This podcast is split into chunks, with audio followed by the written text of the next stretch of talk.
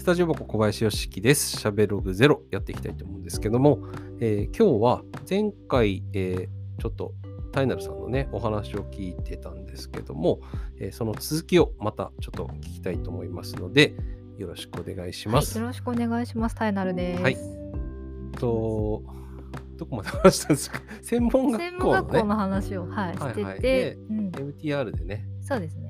あの、取ってっていうところですね。うんそうですね。そのシンガーソングライター的なことをやはじやり始める頃までそうで。すね。はい、はいはいそうですね。で卒業されてうんうん音楽活動としてはうんど,、どういうふうになってくるんですか、なんかその仕事として音楽をやろうと思ってたんですよ。はいなので、はいはい当時はコンピューターミュージックを勉強しつつ、はい。なんとなくこうゲームソフトとかで音楽を作る人になろうかなはって考えてはいたんです。ね、はい。一応そういう就職先もそういう学校からの案内とかはありました。ありますもんね。なのでなんとなく考えてたんですけど、はい。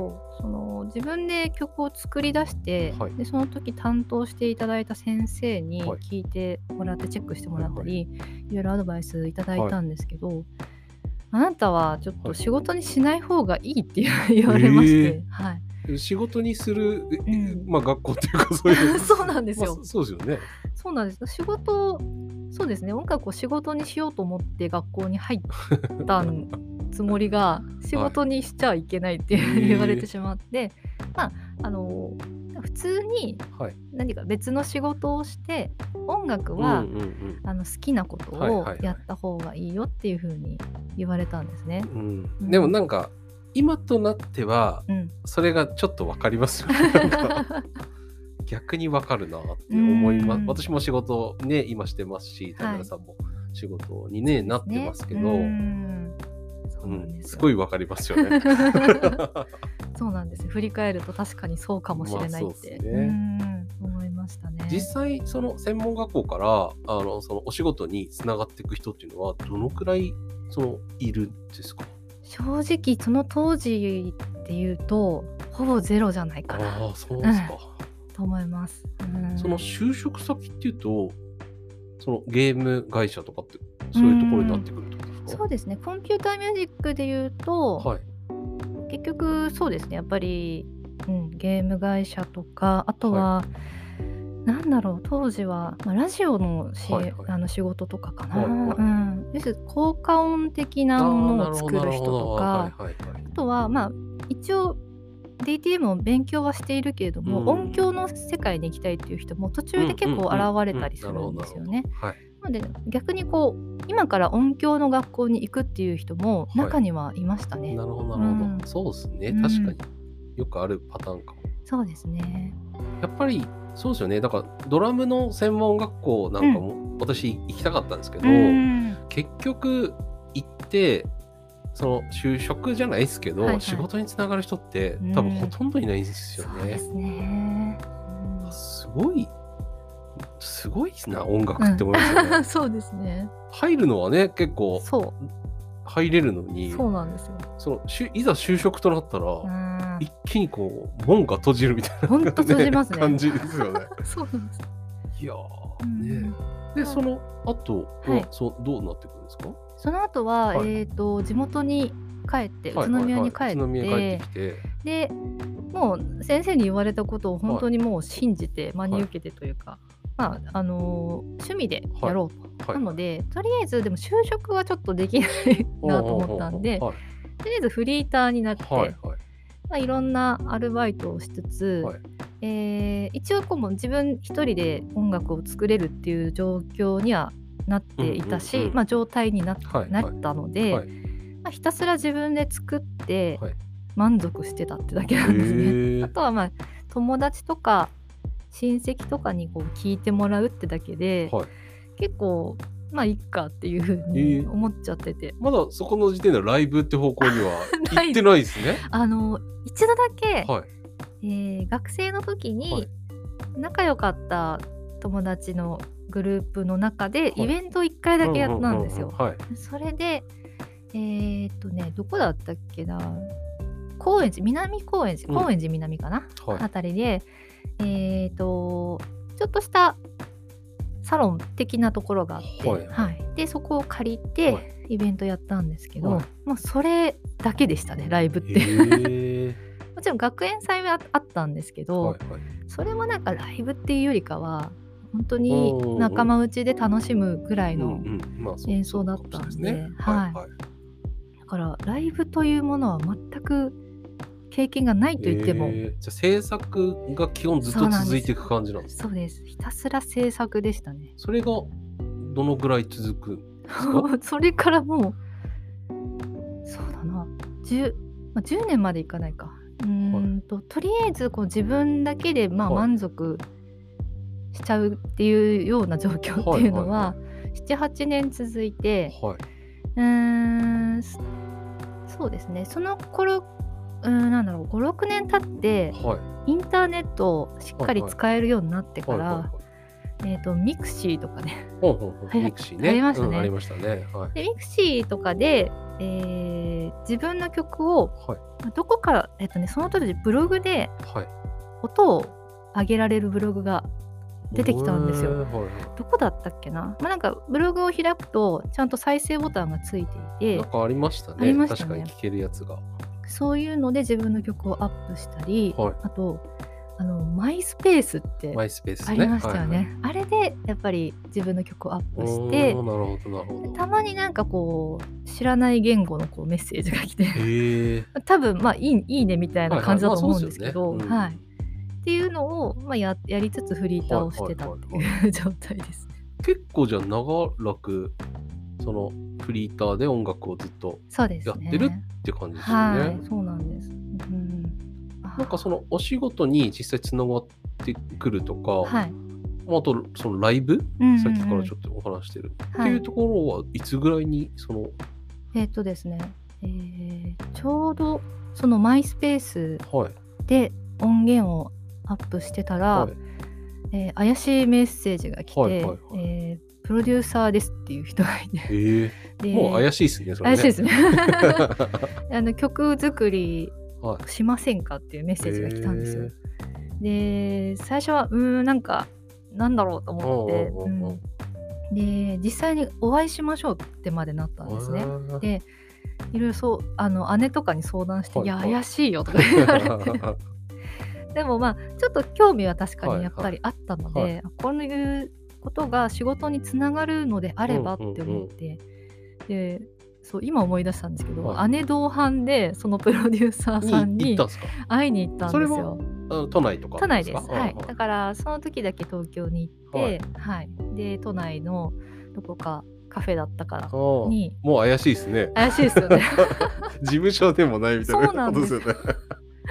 そう。そしたら、へまああのちゃんとあのメッセージを送っていただいた本人、ご本人ーで、へなんかこれから事業を行うみたいな、この音楽制作会社みたいなーはい。ものを今から作りたいので、はいそういったあの最初のスタッフさんみたいなのを今を集めてたそうです。いろんな人人を集めてだから絵を描く人もあったりデザインする人だったり、で音楽作る人みはいたいな、はい。なんか集めてるのではい。はいやりませんかっていうふうにええ誘われてそこから制作の仕事をになってくるんですね、なっていくんですね。制作の仕事ってちなみにその何をするんですか？えっとですね私の場合ははい。あの生楽器を演奏するわけではないので、はいはいはい。もうひたすら打ち込みをしはいはい。てやるんですけど、はなので大体アレンジでしたね。そその時の仕事は。何かそのげ原案みたいのがあって、はいそれをアレンジしてくださいってことにそうです。なってくるんそうです。その声をかけていただいた社長さんが作ったというはい。曲をもとにこれを面白いんですけど、はい。同じ曲ではい。アイドル風とかなんかパフューム風にとかなるほどなるほど。片方ではこうボサノバ風にとか、うんうん。片方ではちょっとなんだろうなうーんテクノ風にとか、うんうんうん。ハウスっぽいものとかはい。っていう風にこう毎回言われるんですね。はい。でそれを提出してちょっとここが違いますから直してくださいって言われて、でまた投げて 帰ってきて投げてっていう繰り返しで、へで、えー、まあ OK ですって出たら、じゃああの2ミックスと言われる、ははいい。はいものを送って、はい。でその後のレコーディングとかマスタリングは全然はい。私は関わらずに、実際歌手の方がうんいたとして、はい。まあ、レコーディングとかは都内ではい。やってもらったり、はい。あと最終的なマスタリングも、えーの東京の方のスタジオでやってるんで、それ大体1曲そのうん。OK もらうのにどれくらいのー。日数がかかるもんなんですか？そうですね。なんか本当にうーんまちまちなんですけど、でもね本当に早い時ははい。もう当日 OK、ええそんな数時間で、あうん。ええそういう時ってやっぱピンあこれは得意だみたいなのがあって。いけるっていうのはあれそうですね。ですね。23時間でパッと作って、はい。あいい感じなの。でこのまま進めましょうみたいはいはいはない。感じでやっていくんですけど、全然ダメなのは、はい。まあ、一生出ないんですけど、ええまあ1週2週間ぐらいかな。結構じゃあたくさん投げられてて、はい、それを常にこうやっていくって感じになるってことですか、同時進行の作業うんうんがうん。半端じゃないんです。よ。なるほどなるほど、うん。そうなんです。それで実際そのお仕事としては、はい。その1曲でその収入としていくらいただけるとか、そそういうことなんですか？えっ、とまたそれが複雑というか、はい。あの一曲でっていうのももちろんあったし、元はあまたはアルバム1枚でみたいなのはい、ありましたね。はいはい。はい。あのコンピレーションアルバムのはい。アレンジをよくやってたので、はいはいはい。それを1枚で、まあ、1枚で何曲12曲ぐらいやったかな。結構ありますね。はい。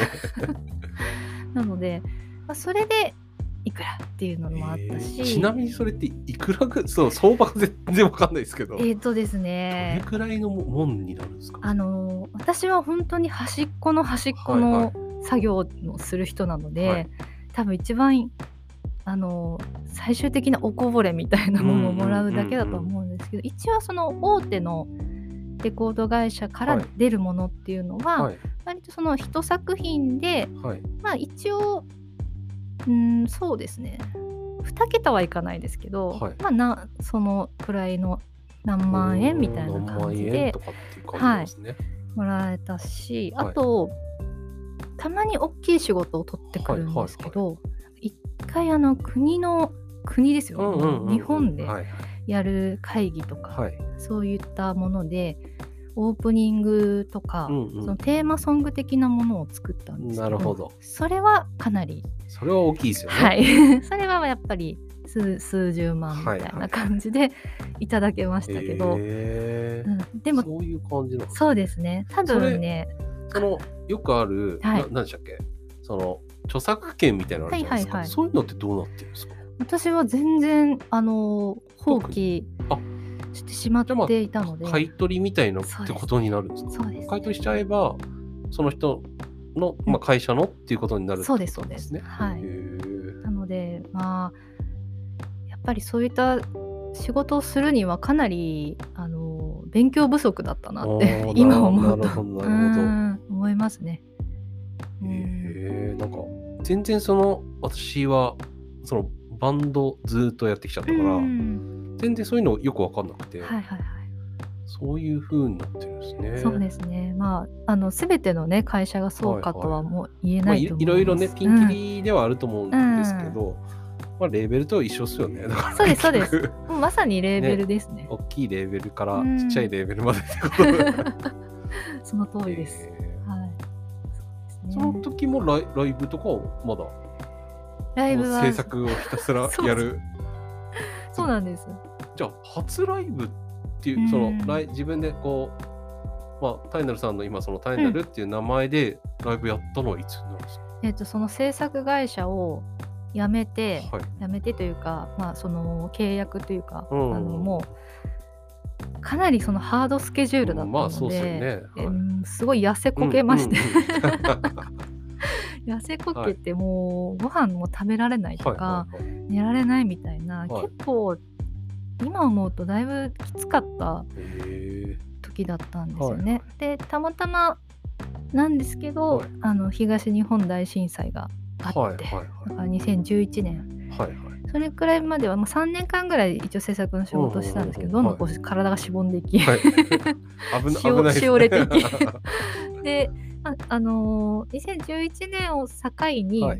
まあ、ちょっといろいろこうす、あのー日本全体がこうテンションがこう下がって、うんうんうん。ね。やっぱ声音楽がとかさ、はい。その当時は自粛自粛みたいな感じだったのでそうねうんまあ、そういったすあの仕事自体がもうやっぱりなくなっはいはいてしまったんですけど、はい。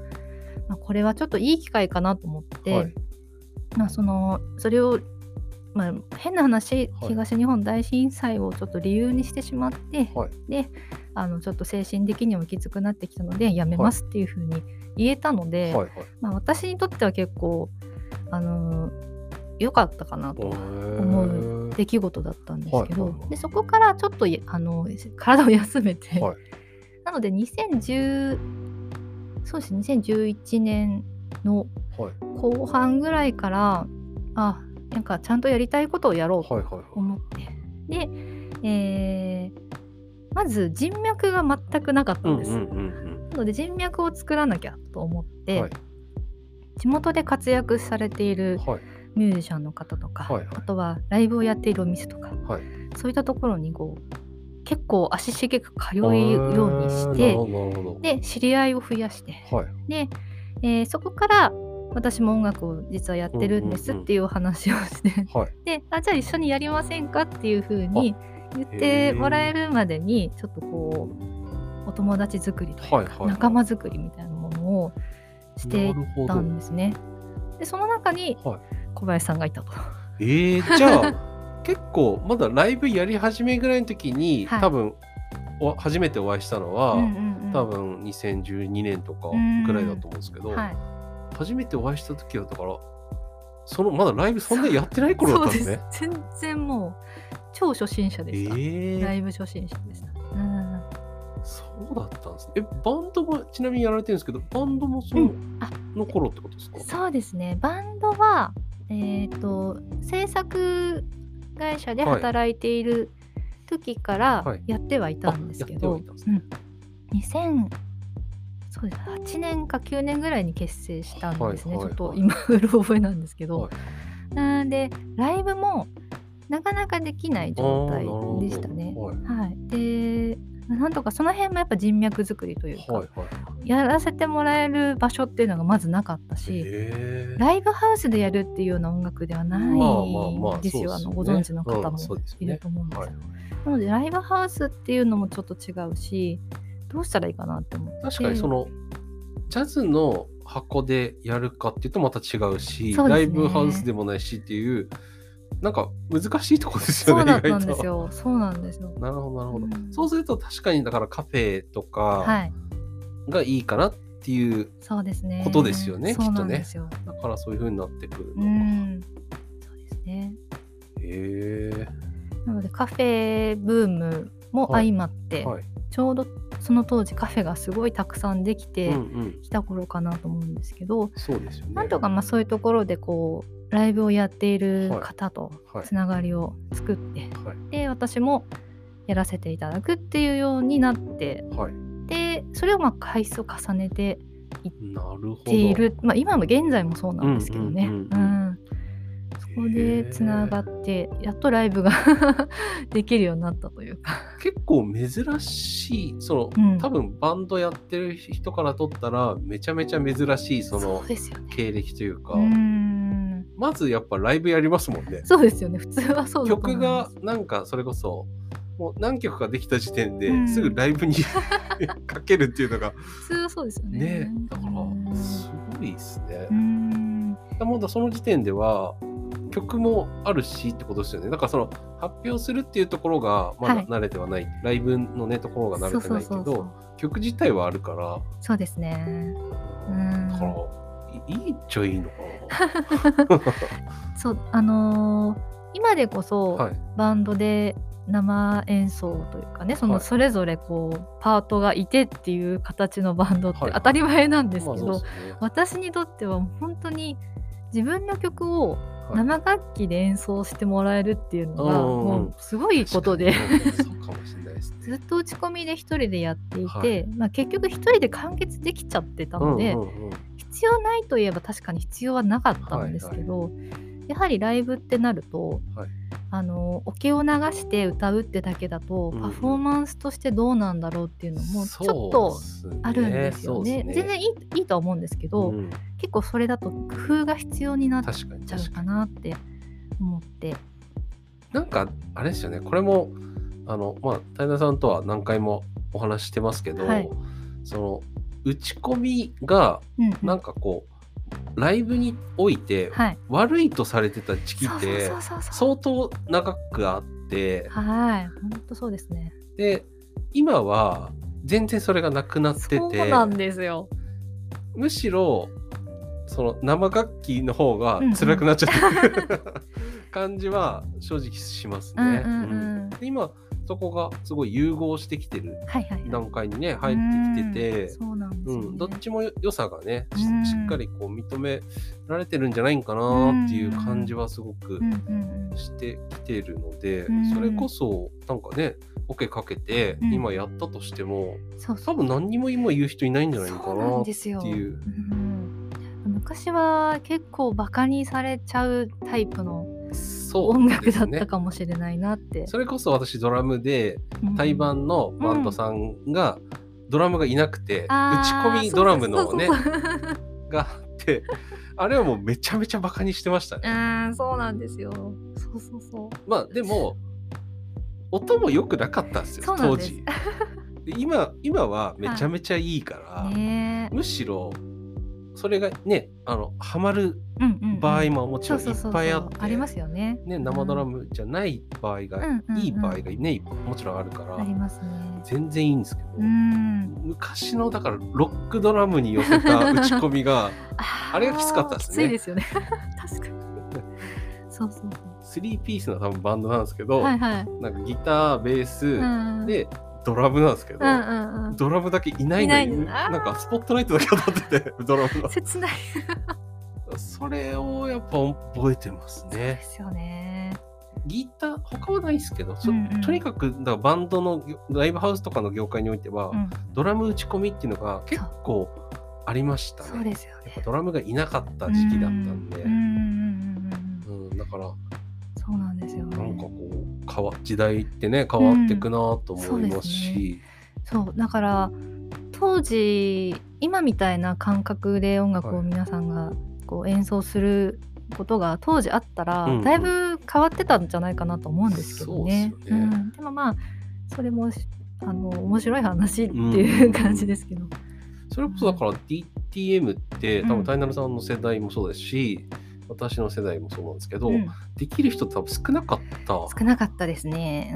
うん。演奏できるけど取れるとか、うんうん。打ち込みねパソコン上で何かできるっていう人はほぼいなかったかなそうかもしれい、ないですね。うん。逆に今若い子はうん、一人でね、そうなんですよね。か何でもやってるみたいな子 そがうそうすごいですよね。ねすごく多くて、うん。あの何でしたっけ？うちの前お客さんでも来てましたけど、はい。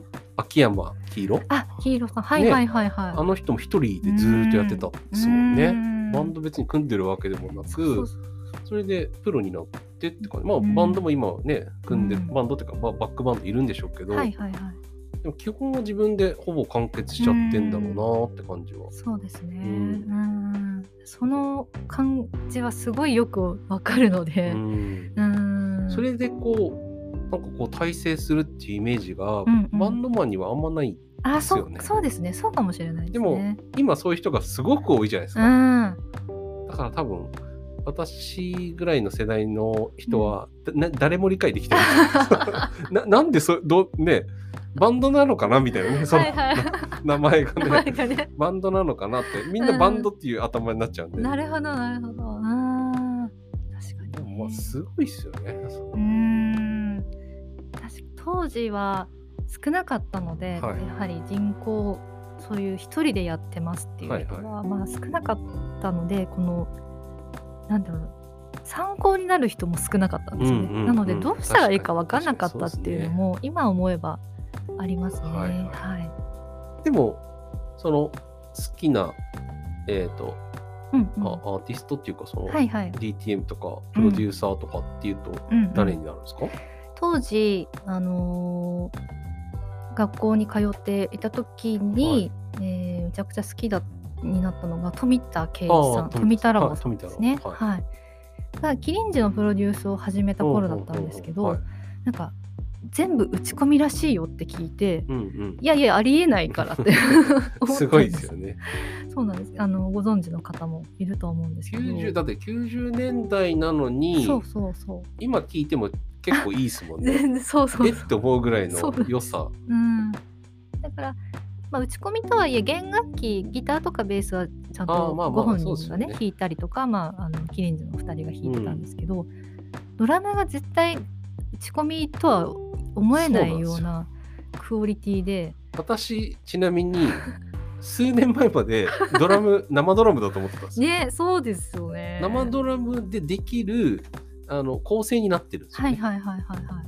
ドラムの人がちゃんと見える 手順とかもしっかり見えるようなな構成になってるから、うんうんうん。その無無理がないというか。ね、うん、だから本当それびっくりして、うん。でも富田圭富田ラボ、うんうん。富田圭一さんみたいになりたいっていうのはなんとなくありましたね。あうーん、打ち込みでここまで表現できるっていんうんううん。人になりたいな、はいはいあとはまあ曲自体もすごい良かったのうんで、うん、そうですね。すごい影響は今でもはいはい、受け続けてますね。なるほど。はい、うん、あとはそうだな、まあ、坂本龍一さんが、はちょうど90年代後半ぐらいが結構ねあのヒップホップ寄りになってきた時だったんですね。ちょっと曲がこう重低音すごいみたいな、はいはいでラップが入ったりとか、うんうんそういう曲を結構出していてはいそこもすごくあの参考にうんうん。してました、打ち込みっていう点では。はい。はいあと細野さんとかもそうですはいはいね。うん。そのくらいかな、まあ、いっぱい影響を受けた方はいるんですけど、はい。はい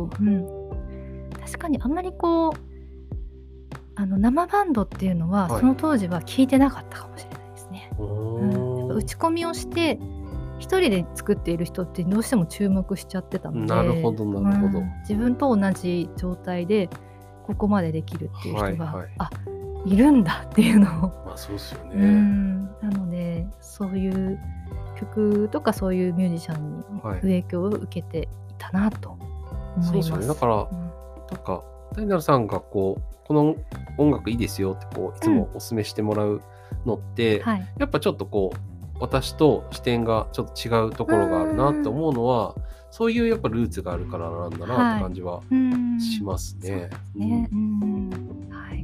で。ライ,、まあ、ライライブするようになって、はい。2011年でう、ん。まあ2012年に、えー、とお会いして、うんうんうん。でそこから、えーなんだろう。もううちにてライブやっていただいたりとかね。ね。はい。あとサ SARS でね、うん。SARS で二原さん神社の。ところでね、うん。イベントをやってましたけど、そこはい。出ていただいたりとかはして、そっから、うん。あれですよね、うちでうんうん。お手伝いをちょっとアルバイトとして、私が結構その、ね、PA とかで外出ちゃううんうんうん。ことがだんだん多くなってきた時期に、でもね、店番していただいて、えーたのが、うんうん。いつぐらい ?2013 うん。年ぐらい、多分そうだと思います。ちょうどその募集、アルバイト募集されていて、で。飛びついたんですよ。誰も来なかったんですよね。そうだったんですね。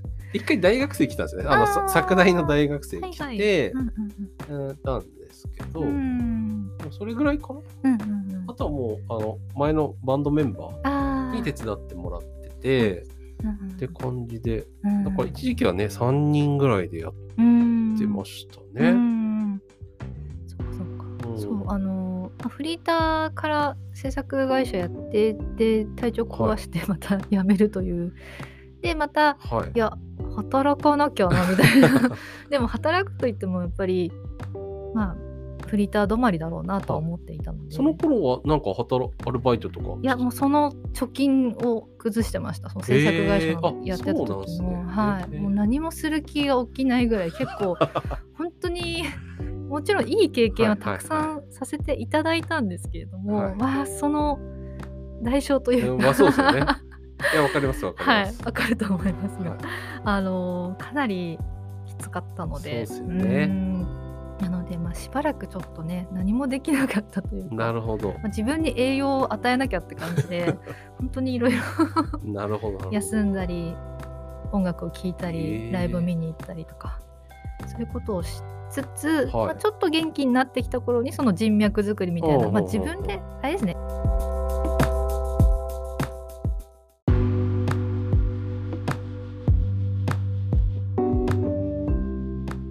えーとですね、はい。なんか30分ではい。切れる、切れるというシステムですね。システムをはい。初めて今知りました。そういえば小林さんいつもあれですよね。だいたい10分ぐらいそう、っけ？15分からうん。20分で切るように、はいつも考えて話してたんですけど、うんこれいけんのかなと思ったら30分だったそうんですね。なんですね。そうそうそうそう。そうはい。でまあいろいろねちょっと話して どこまで話したかもちょっと分かんなくなっちゃったんですけど、えっ、とまあ今ね講師をやられてるっていう、はい。うんところで今そのあと軽音楽部のねそうです方でねね、うん指導いただいたり参加いただいたりっていうはい。ところになるんですけど、うん。なんか今後そのなんかやっていきたいこととか、はいはいはい。なんかあるんですか？そうですね。あのーまあ、自分のポッドキャストでも言ったんですけど、はい。まあ、とりあえず今年の抱負みたいな ことが、はい。えっ、と、継続なんですね。は 継続もしくははちょっと発展させるみたいな。はい。ででもうんめちゃめちゃ継続してますけどね。そのささっきのねそのお音楽作りもそうだし講師もそうだしねうんめちゃめちゃ継続はしてるとして思うんまですすよね。ね 確かにその中でまあ小さな変化が、はいはいまあ、去年あたりちょっと新しく始めたことだったり、あの機材を新しくしたとかはいはいはい。あって、あのキーボードを新しく買ったりそうとか、ですよね。結構自分の中で大きな変化がドラムを始めたんああですよ。そうそうだそうだ。はい、去年の。あの、うん。ポッドキャストにありますよね。ドラムのドラム始めた話みたいな。ありますあります。そうドラムの始めた話。う。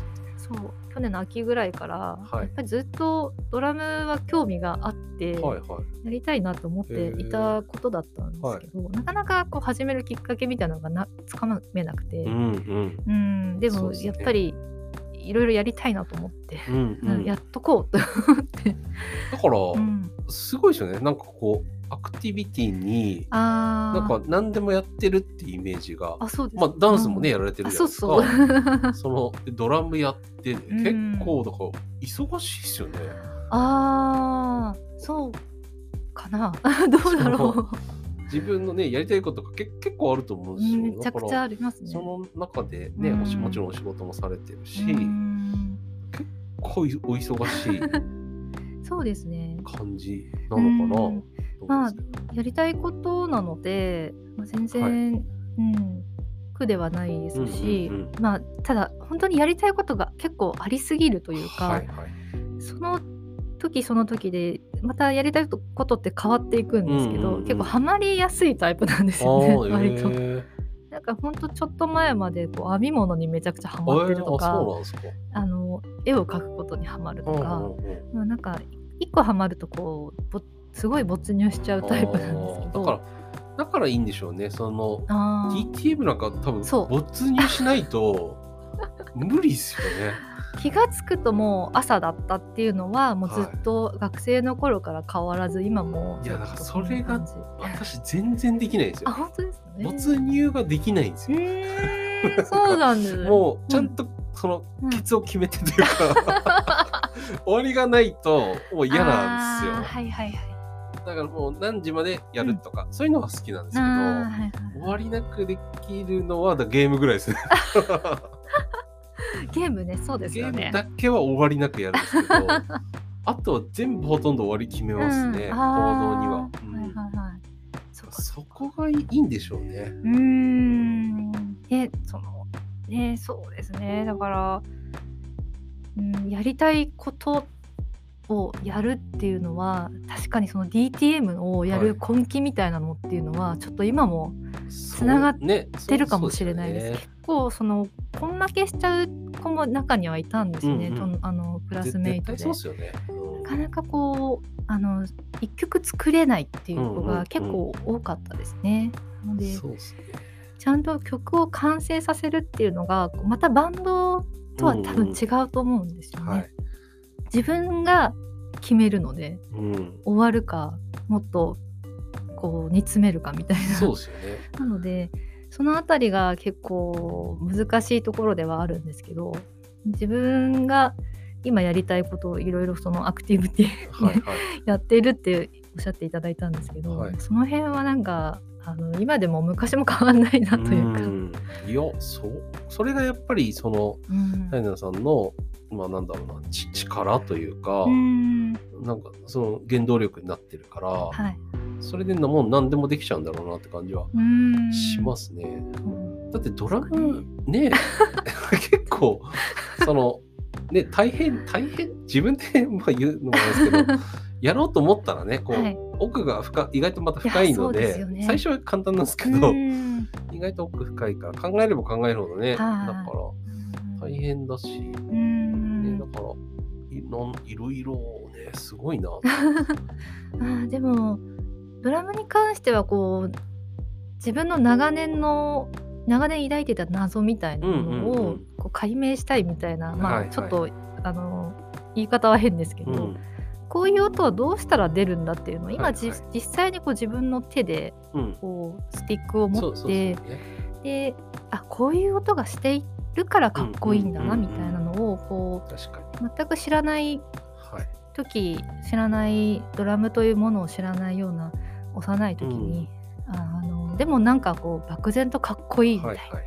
そういったものを今実際に自分でやってあ確かに。こういうことかみたいなドラム意外とできると、うんその DTM にもかなりプラスに意外と DTM やってる人で、うんうんドラムできる人多いですよね。しかもドラマ出身の方も多はいし、結構なんかえドラムめちゃくちゃできるなっていう人多いですよね。うなんか、まあ、なるほどうん大橋トリオもそうですもんね。そうですねもうねうまいっすもんね、うもう。んその技術云々よりもその音作りとかそうそうそうそうめちゃくちゃうまいですよね。確かにそうですね。うん。だからやっぱややるっていうのには意味は確かにあるんだろうなって感じははいしますうね。ん。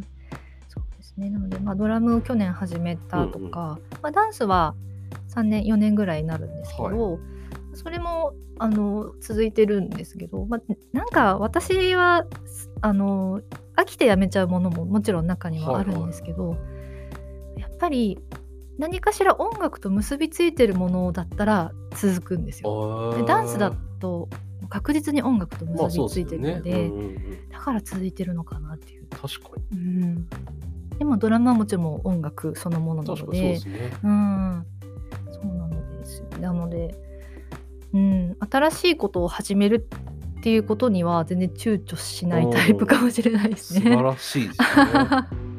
うん知りたがりかもしれないですね。私は意外と躊躇する。あそうなんですね。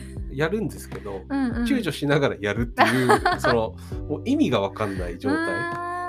そうなんです、ま、な悩んでるぐらいのやっちゃった方がいいと思うかはいら、はいはいはい。やるんだけど、うんやりながらずっと悩んでるみたいな。えー、そうなんですね。だから音楽教室がまさにね、あーそっかこうタイナーさんに相談して、はい。やるって決めたはいいけど 大丈夫かなって思いながら23年やってましたね。そうなんですね。そっからあなんかあいい大丈夫かも？みたいな、うん。なんかこう確信にこううん。変わるまでやっぱり時間はかかるかなっていう、うん。まあ、このスタジオもそうですし、うん。な何でもそうかな。あー。でも多分私と違うの？はその趣味とかの問題なんです、私は趣味でやってることが多いんで。あの小林さんの場合お仕事じゃないですか。生活みたいな。や同じですよ。でもそこは、う、うんん。でもできない人も多いですからね正あ直、ーまあそうですよね。うん。俺は多分自分で頭おかしいと思ってのやらないという選択肢を持たないようにしちゃうからやんない方がいいんじゃないの？って言われれば言われるほど、やって検証してみたくなっちゃうんですよね。なるほど。危ないっすあ確か最近もう最近そういうのはもうあんまりやめてこうっていうその もう10年もねおに。店経ったんで、うんあんまりそういうギャンブル性の高いその ことは やめて、うんうんうんね、いや、でもやっぱいろいろやりたいのはやりたいんですけどはい。ね。ううん。今後、まあそのうん。音楽活動はうんうん。今のところ、まあ予定は特には、そうですね、今のところは、えっ、と、まあ、その継続っていう点で言うと、はい。その去年から、まあ、やはり今こういう情勢なので、はい。あのーバンドでもこうリハーサルスタジオで、はい。えー録画をして動画を作ってるそうんですけど、まあ、それで一応まあライブができない状態はい。にね、またなってきてると思うんですけど、まあ、それでもこう活動してますよみたいな、うんうんうん。まあ、よかったらね聞いてもらえたらなっていうところで一応バンドのそうですね、まあ、リハーサルスタジオですけど、うん。そこで、えー演奏したものを一応見て聞いていただけるっていうところ、コンテンツを作ったりはいはい。したので、まあ、それも、あのー今後続けていきたいですし、まあ、曲作りとしてはあのー結構ここのここ数年で、はあのーなんだろうなサブスクのストリーミング配信のサービスねいっぱいあるはいはいはい。んですけど、まあ私 Spotify をはい。あのプレミアムプラン入ってて、うんうんう でも本当にたくさん聴けるようになって、またこうさらにこう影響をたくさん今受けていて、はい。はい。そうするともう自分でやっぱ作りたくなっちゃう。なるほど、なるほど。なのでまあちょっとまた新しいサウンドに挑戦したりとか、うん昔できなかったことが今技術的にとか機材とかも安く手に入れたりとか、うんうんこうそうですね簡単にねできるようなことを改めて挑戦してみようかな、はい。そういうことは考えてますね。ちなみに先ほどの、えっ、と、何でしたっけ？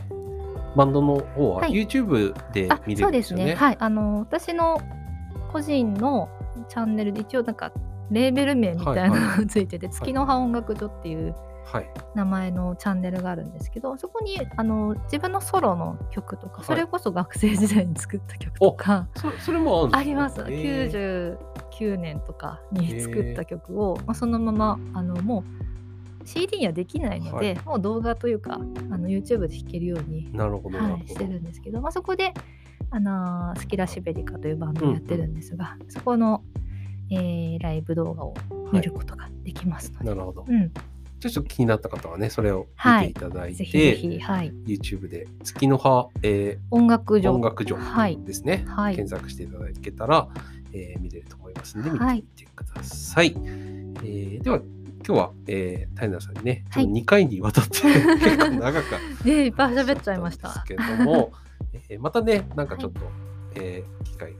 はい、ぜひ、えー私のポッドキャストにもぜひあそうですね。はい、私も基本今めちゃめちゃ暇なんで、いくらでも、ちょっとまたなんか企画を考えて、はいちょっとお呼びしたいと思います。はい今日はありがとうございました。ありがとうございました。えーでは、今日、タイナルさんをお呼びして、えーいろいろ話を聞いてみました。えーではまた。